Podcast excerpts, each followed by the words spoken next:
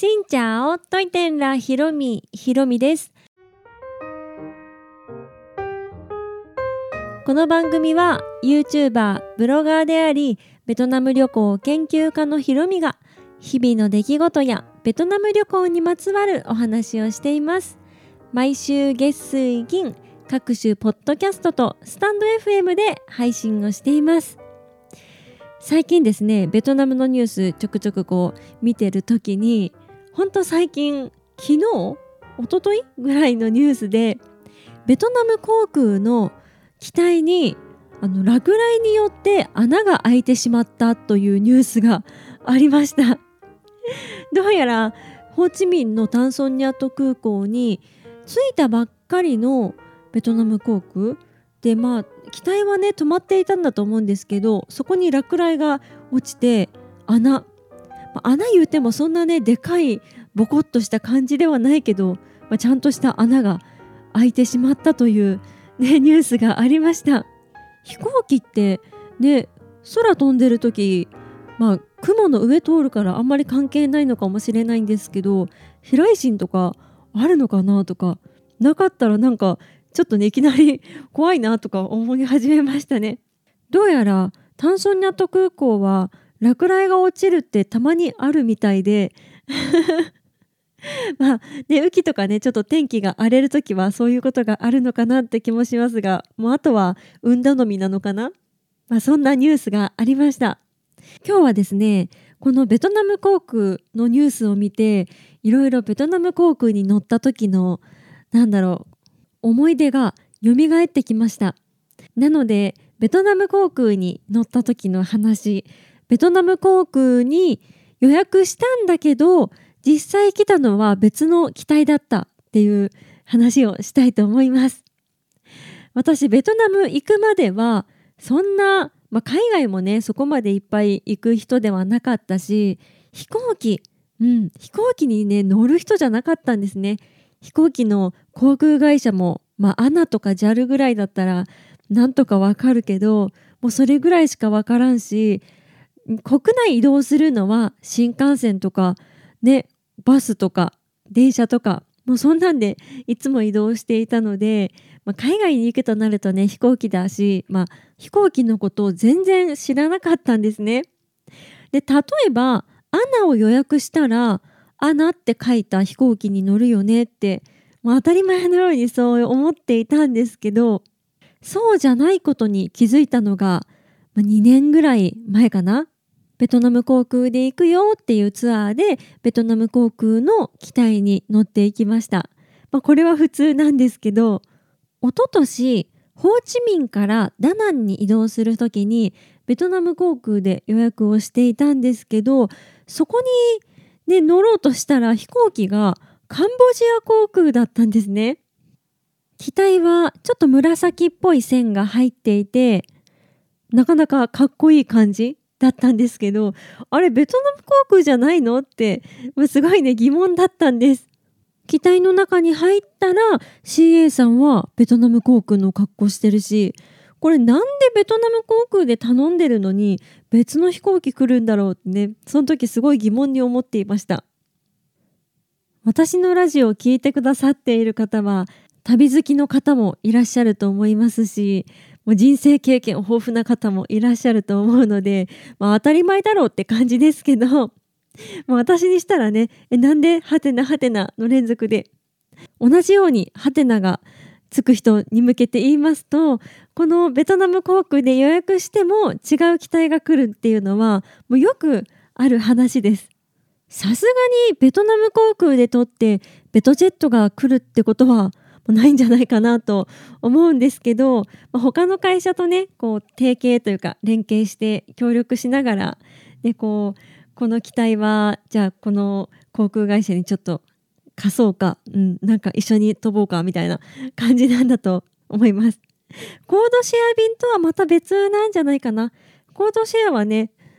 ベトナム航空とアナでこうシェアして乗ろうみたいな感じで、まあ、どっちかの機体になるっていう感じだと思うんですけど、要は空の便はみんな助け合ってるってことですね。自社だけでこう独占しないっていうかみんなで補いながらって感じですね。あ、これ全然違ったらごめんなさい。もうそういうね、イメージで私は捉えています。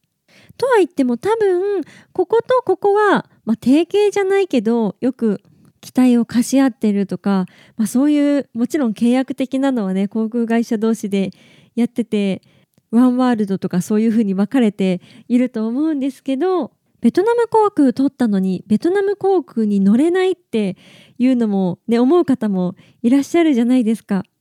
まあ、もちろんベトナム航空乗りたいと思ってねもしかしたら事前にベトナム航空の機体じゃないっていうアナウンスがあるのかもしれんけどでもベトナム航空乗れなかったってね思うのもちょっとありつつでもカンボジア航空ってなかなか乗れないからなんかちょっとラッキーかなっていう気持ちもありつつでした。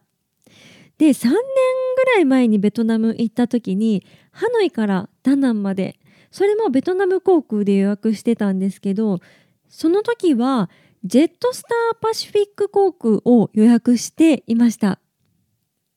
ジェットスターパシフィック航空っていうのちょっと長いんですけど現在はパシフィック航空っていう名前になっています。でもともとパシフィック航空っていう名前でできたみたいなんですけど2008年にジェットスターと提携してジェットスターパシフィック航空になったそうです。その後にベトナム航空も出資してで大きく大きくなっていってでジェットスターが資本を撤退してからパシフィック航空に戻ってで今はベトナム航空の格安航空としてベトナム航空の子会社みたいな感じでやっている航空会社です。まあ、そんなんね当時知らなかったのでパシフィック航空で予約したんですけどベトナム航空の機体があってそれに乗っていきましたもうもうラッキーじゃないですか。LCC に乗るんだと思ってたらでフラッグキャリアの機体が待ち構えているってあすごい運がいいなと思ったんですけどよくよく考えたらねベトナム航空の、まあ、傘下というかベトナム航空が持っている会社だからそういうこともあるみたいですね。飛行機は本当に奥が深いです。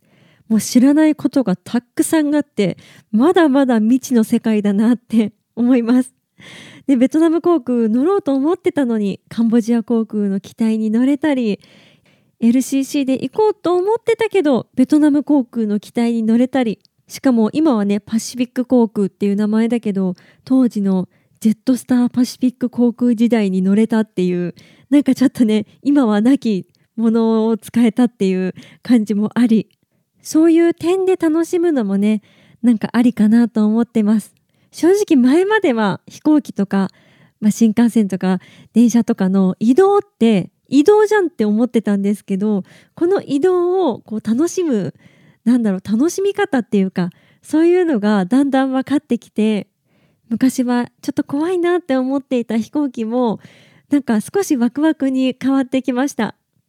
YouTube ではねこれはこうですってこう飛行機の説明とかしてますけどまだまだ分かってないこととかもしかしたら違うことを言ってるかもしれないのでぜひ皆さん飛行機について教えてください。というわけで今日は飛行機ってなかなか奥が深いみたいなお話でございました。ちなみにカンボジア航空の機体に乗った時に内部の機内のなんか壁がねちょっと壊れてたっていうか剥がれてたんですね。それがガムテープで 直されてました。まあ大丈夫かな。この配信は毎週月水金各種ポッドキャストとスタンド FM で配信をしています。日々の出来事やベトナム旅行についてまた皆さんからいただいたお便りについてもお答えをしています。お便りフォームからスタンド FM の方はレターから質問やメッセージこんなことお話ししてほしいなど送っていただけたら嬉しいですそれではまた次の配信でお会いしましょう。変がプライ